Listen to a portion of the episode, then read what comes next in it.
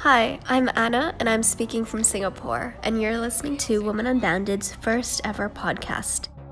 People are protesting violence against women after a recent series of brutal rapes and murders of young women. That will be one of about 50 marches. The message is clear. They are not victims, they are not helpless, and that united, their power is enough. Hi, I'm Nada from Egypt. I'm Halima. I'm speaking from the UK. My name is Apolline Louver. I'm Iwana. Anis. I'm Rani. Mahnoor Ali here. I'm currently in Lahore, Pakistan. I'm French, Russian, and Swiss. I am a Malaysian. Speaking from Indonesia. Hi, I'm Anna, and I'm speaking from Singapore, and you're listening to the first ever Women Unbounded podcast. So, we're a intersectional feminist organization based in Singapore with the aim of women's empowerment and we are entirely volunteer run. The episode that you're currently listening to is our Global and Social Protests collection. For this collection, we gathered women from all around the world, and over 20 women have come together to talk about what's been happening in their countries this year. As we know, 2020 has been difficult for many, many people around the world, but it has especially impacted the lives of women. This collection goes into the details of five protests that happened earlier this year, and it discusses the impact that protests and social movements have had on women or protests and social movements that women have been at the forefront of. Today we've got speaking Jessie covering Punjab, Mina is speaking about Turkey, Paul on Thailand, Manura speaking about Pakistan, and Paula on Spain. All of this has been put together and produced by our incredible sound designer, Annalise Alker. It's best heard with your earphones on and tucked under your duvet. Happy listening.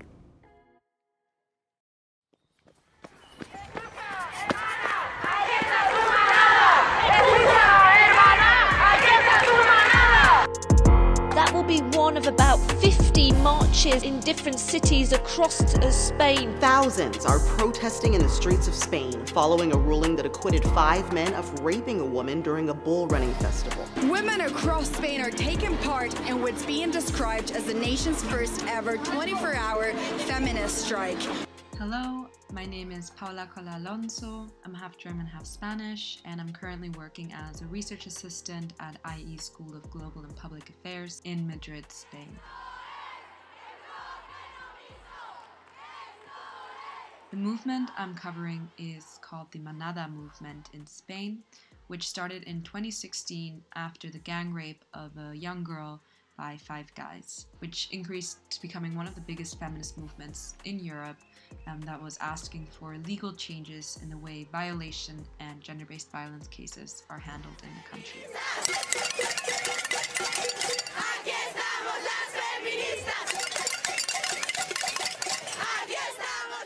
As with many other movements, the wave of hashtag MeToo was really bringing light to the injustices that many women face when it comes to sort of everyday landscapes. So, at work, at home, or in the case of the Manada movement, on the street.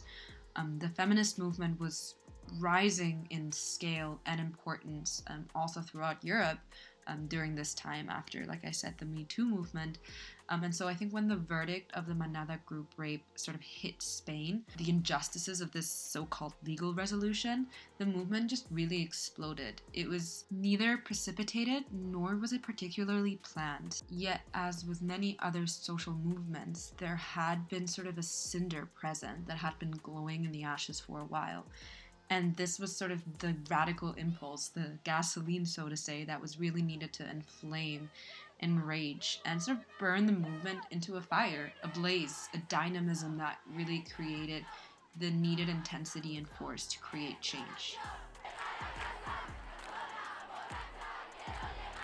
At the beginning, the main goal really was just to overturn this unfair verdict, which turned into a desire to change the unfair legislation, which only sees rape as such when there's a form of intimidation or aggression involved. But I think that, again, there was an underlying goal of the movement to sort of have female voices heard in all spaces where decisions are being made. So to change the social stigma of violence against women as well, shaming the woman for how she acted, how she was dressed, what her alcohol intake had been, So while the overall goal really was to achieve a change in the verdict and legislation, the underlying goal was to reach a comprehensive change in our social norms and the way that we view women. As a matter of fact, as I discuss in the article, there really has been a bill that's been approved by the socialist government of Spain to qualify all non consensual sex as rape. I mean, this now has to go through parliament, um, but now they're no longer, if, it, if it's successful, there no longer is a need to show that intimidation was involved or any kind of physical resistance from women. So I think that that is a landmark change. However, there are definitely other changes that haven't happened yet. Um, and as we're seeing in many parts of Europe, the shift to sort of a radical right and of radical conservatism is halting these advancements. Um, however, I do think that we need to highlight some of the progress that we've made, especially in the Manada case. Last month, the Spanish Supreme Court overturned that ruling, deciding it was sexual assault and that the men were rapists. Their sentences were increased from 9 to 15 years. Spain is currently undergoing its own Me Too movement, with supporters arguing that the current sexual assault laws are discriminatory. You know, there are women um, like Beatriz Gimeno, who's the director of the Ministry of Equality um, from the party of Podemos, that actually proposed this bill um, to the government. Um, then there are journalists like Irantzu Varela, politicians like Maria Andres, but I think especially in this case, the apart from sort of the survivor of, of all this injustice, um, the woman who was um, in court, I think it really was just a movement that was more about every single woman and all the injustices we have faced. Um, so I think instead of having one or two faces and leaders, it was more about our collective expression of injustice, of exhaustion more than anything with the unfair and patriarchal um, especially legal system that we continuously face.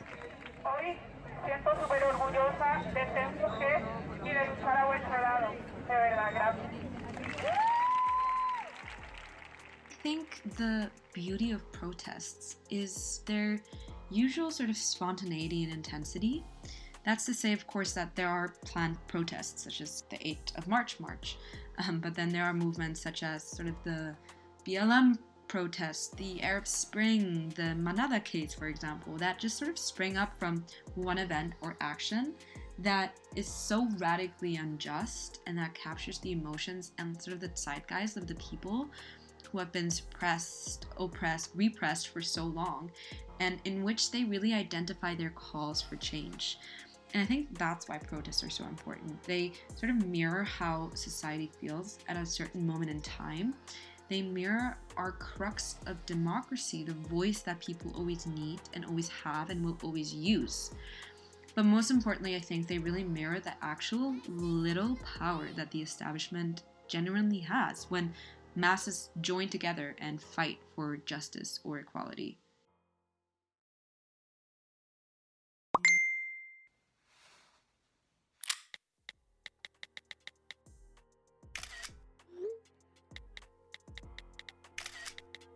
Hashtag challenge accepted. Hashtag challenge accepted. Hashtag, hashtag, hashtag challenge accepted.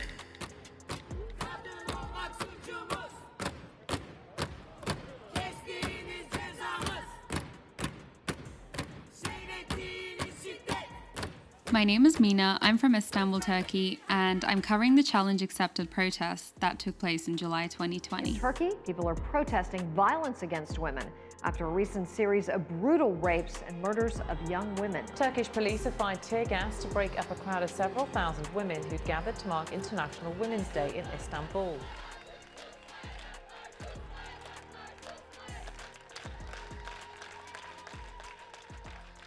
So the protest emerged as a result of the increasing number of femicides and gender based violence. And for the protest, women from all around the world shared black and white photos of themselves with the hashtag challenge accepted and tagged other friends to participate as well.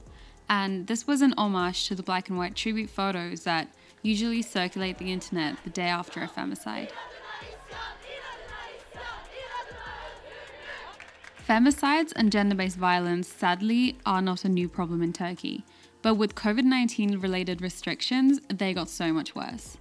And the protest mainly arose in July because of the increasing numbers, but also because some ultra conservatives in Turkey announced that they wanted Turkey to pull out of a convention.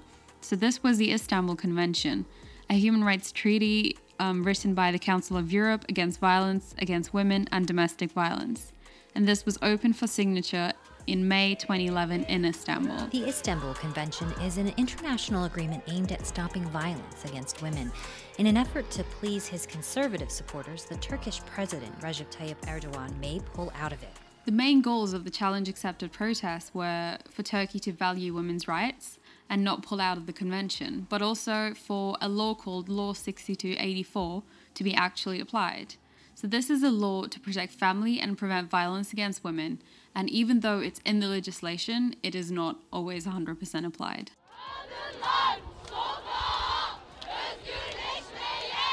Following the post going viral and the global scale that the protest rose to, Turkey did not actually pull out of the convention.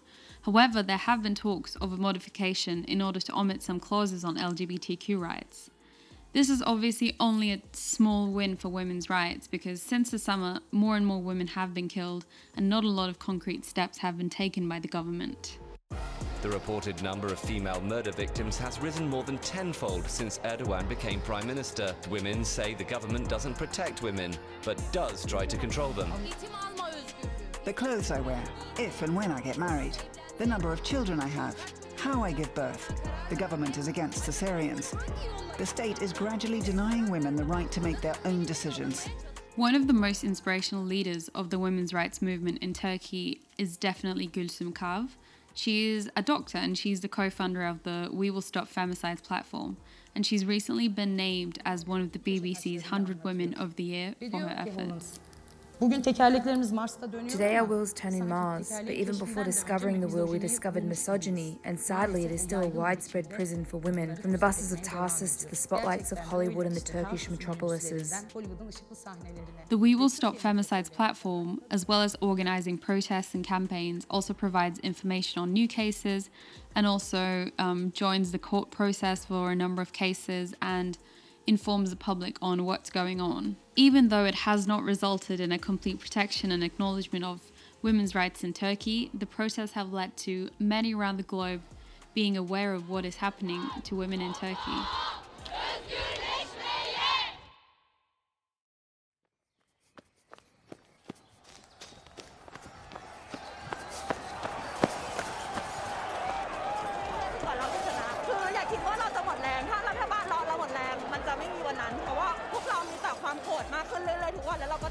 There's a new generation of protesters in Thailand and they're daring to go where few others have. Thailand's king is facing his biggest challenge since ascending to the throne four years ago. Started by student groups at the beginning of the year, the protests swelled in July and have been growing ever since. They refined their demands to three that Prime Minister Prayut Chan-o-cha resign, a new constitution be drafted, and the powerful monarchy reform. Hi, I'm Paul from Thailand, and I'm going to talk about the women's movement that is happening here right now as part of a broader pro democracy movement. If I'm arrested, I won't ask for bail because that would prevent me from talking about politics. I'd rather spend a few years in prison and come out swinging. The current women's movement in Thailand is happening as part of the pro democracy movement, which has gained incredible momentum this year. Generally speaking, the pro democracy movement is calling for three things, including the resignation of the military backed prime minister, the amendment of the constitutions, and the curbs on the crown's powers. For the past few months, the movement has been able to organize large scale rallies on the street of Bangkok and in other major cities throughout the country with support from other groups such as the students, the LGBTQI, and of course the women's movement. Each group supports the goals of the pro democracy movement, but at the same time, they are also pushing forward their own agenda in these demonstrations as well. นัสยาสิทธิจิระวัฒนกุล maybe a newcomer on the scene She took center stage at the rally at Thammasat University on August 10th by reading out a 10-point demand I've mixed feelings. I'm glad that I've started a conversation. I think that I'm playing a crucial role in this movement, but at the same time, I feel bad because we've been suppressed for far too long and many people have been too afraid to speak up. For the women's movement more specifically, their goals align with the three demands of the pro democracy movement in that they are hoping to dismantle the patriarchy embedded in the country, especially through the military and the crown. They're advocating for changes that are specific to human as well, such as the amendments to the law regarding abortion, a lower tax on menstrual products, and a more serious attitude towards sexual harassment among the general public. We will continue to fight until we win. Don't think we'll get tired, we never will. We will only get angrier and angrier. This time around, the women's movement has gained more traction compared to the past movements. For example, the Me Too movement, which didn't kick off here the way it did in many countries. It is quite encouraging to see that more people are joining or supporting the movement, and that it has received attention from the media, which is so important these days.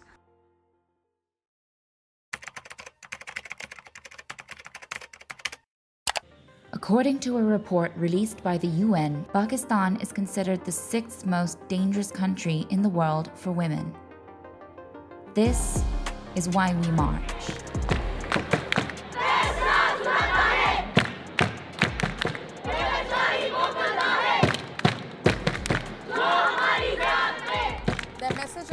Message.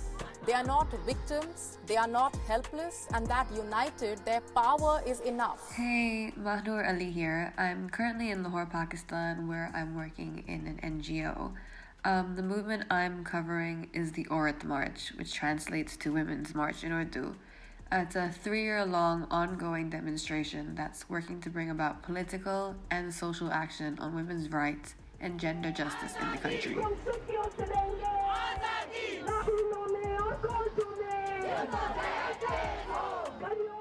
Tracing the trajectory of the feminist movement in Pakistan would have us go all the way to pre partition times. Additionally, the country has experienced major Islamization in the 80s, which led to a construction of a confused system that institutionalized discrimination towards women and minorities. And women have been fighting against this. But in 2018, a few feminist collectives and women decided to rally on International Women's Day, as the country never really celebrated the day within the public sphere, and whatever had been celebrated was very superficial. The movement has taken off and is more than a yearly protest. Pakistan has seen increased cases of domestic violence, honor killings, rape, forced child marriages, and attacks on the transgender community, where the victims are either getting no justice or being blamed for what has happened. And we've all had enough. Now we march throughout the year, and we won't stop till change occurs. While this isn't the first time that women have attempted to reclaim public spaces in Pakistan, it is arguably one of the loudest and boldest cries of frustration that a collective of women have let out here. The backlash is not as important as the message itself because the march being broadcasted to women all over the country in rural regions and everywhere where people don't have rights it's important for them to see that there are there is this group of women that are actually coming out of their homes and marching and perhaps they wish to participate in it in the future the movement actually has a lot of goals and demands ranging from agricultural to economic to political. Um, a few that I can name are a total and immediate end to violence against women, non binary individuals, and sexual minorities, both offline and online, um, inclusion of differently abled people, equal access to and protection in public spaces for transgender people, equal access to quality reproductive and sexual health services. This year's manifesto called for an end to economic violence that emphasized the gender wage gap, a basic living wage. It called for the recognition of women's unpaid labor to the care economy, the demand for the prevention of sexual violence, for the right of consent and choice over women's bodies, and the right to choose how many babies women want, the demand for environmental justice and access to clean air for all. It also advocated for police reform, equal access to institutions for sexual and gender minorities and people with disabilities, the condemnation of war, safety for all religious minorities, and democratic rights.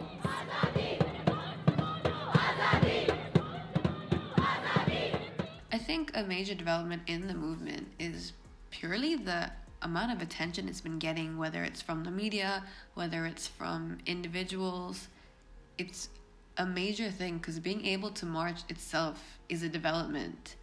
There have been petitions that have been filed by people to stop the march, but fortunately, they're, they've been rejected on the grounds that freedom of expression cannot be banned.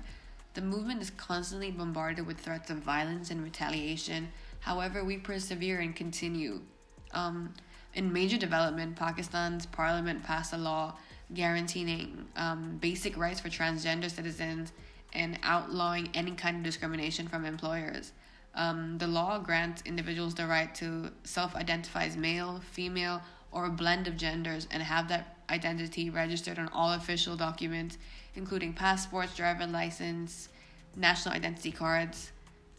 I believe the movement's built an inclusive and intersectional environment that we have not had before.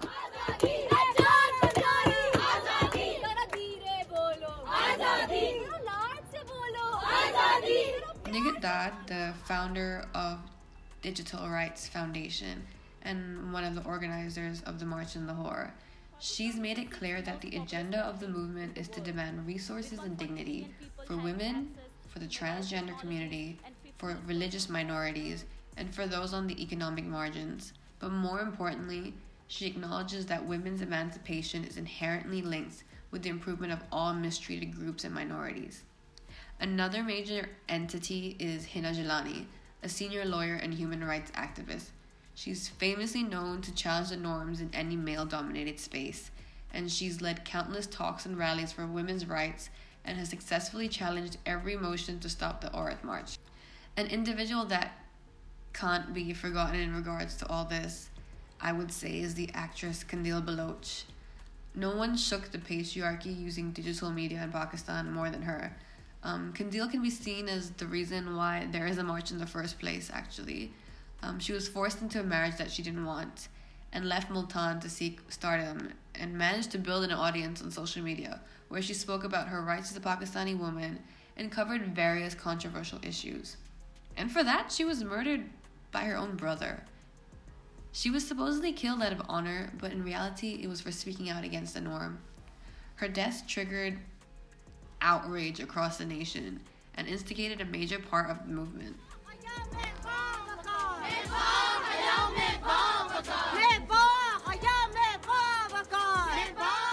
Protests are very important, as important as voting, I would say. Um, they create an inclusive discourse showing people that they're not alone and they have support. Um, they put topics that you may have been ignorant about previously into focus, and the admission of that ignorance is necessary for intellectual development. So, either way, you're learning something and you're winning. Um, they start conversations. In Pakistan, matters of the body and sexuality were only talked about in private conversations, but because we protest, now the media has no choice to talk about it, and people are having these conversations in their living rooms. Yes, we may be called vulgar opportunists or whatever it may be, but we're getting attention. Something's happening.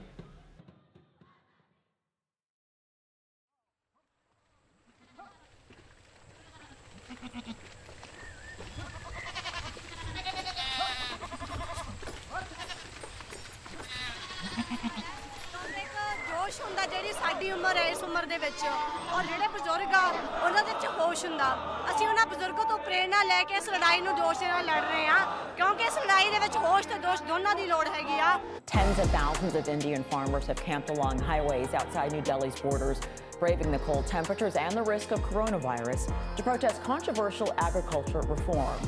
Farmers say three new agricultural laws passed in September could make them worse off. The government says the farmers are wrong.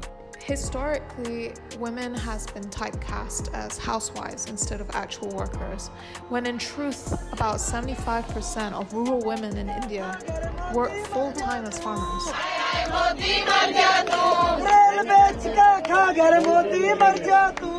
Hi, this is Jessie. I'm reporting out of Singapore and I'm going to be covering the farmers' protests happening in India right now, also known as the Kisan protests.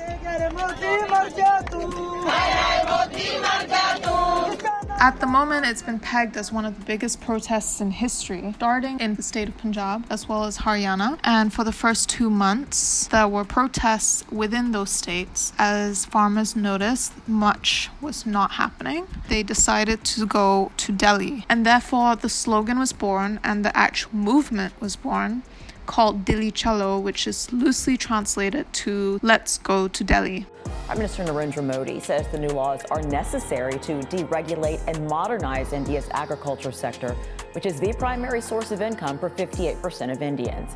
But farmers say they were not consulted when the reforms were pushed through and worry the changes will make them vulnerable to exploitation from large corporations. The farmers across India are responding to three bills that have been recently passed a few months ago.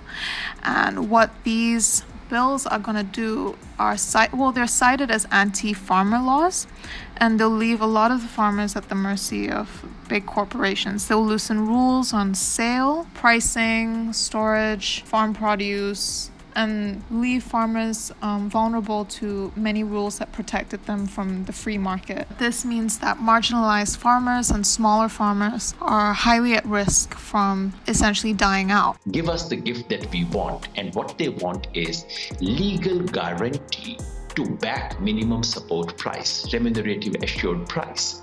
That's what the farmers want. Turn it into a legal guarantee.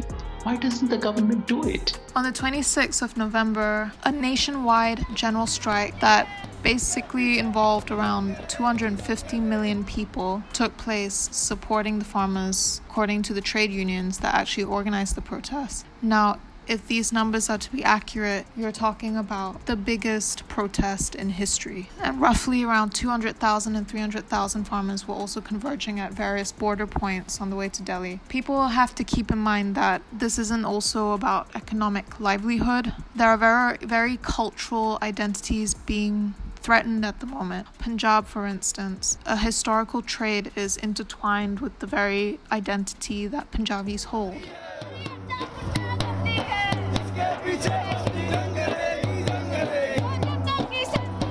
Regarding the women who are in the movement, historically, women has been typecast as housewives instead of actual workers, when in truth, about 75% of rural women in India work full time as farmers because men are increasingly migrating to work in factories, construction sites, in cities. But for some reason, farming is still widely seen as men's work.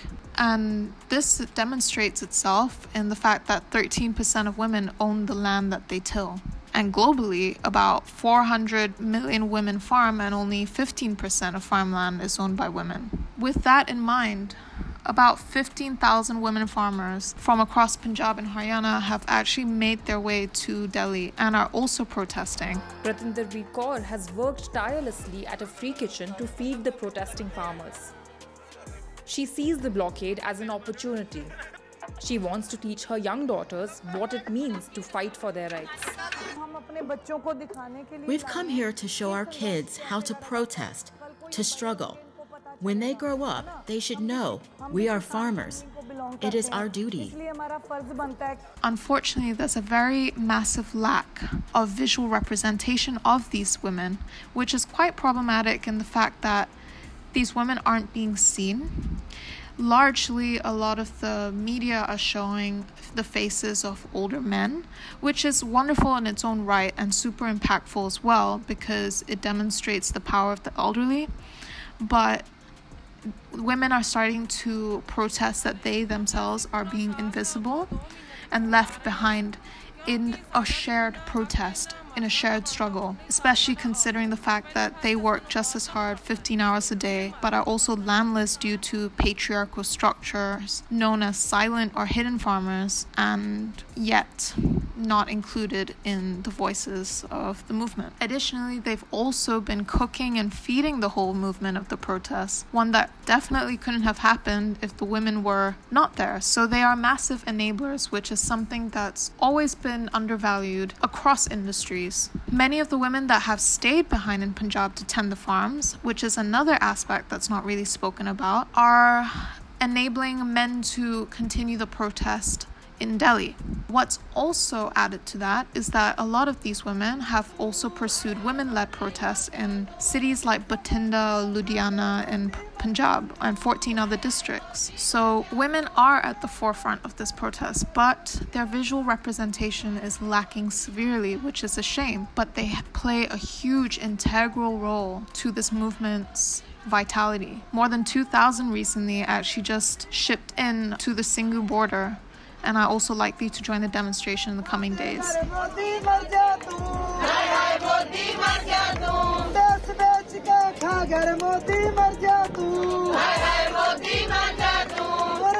As of now, the Kisan protests aren't resolved simply for the fact that their meeting on December 4th with the Delhi central government didn't go smoothly. De- their demands weren't met, and now they're gearing up for at least three more months of protesting. The fact of the matter is, the protest can't be ignored, and the BJP definitely cannot put it to the side. 70% of India's population are farmers, and 82% of that 70% are small farmers, which is the target group of these bills.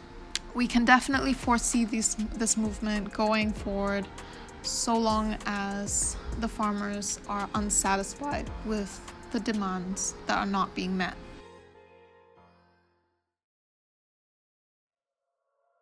If you enjoyed what you just heard and want to access some more incredible content, you can check out Women Unbounded on Instagram, that is at woman.unbounded, or chuck in womanunbounded.com into your browser and enjoy.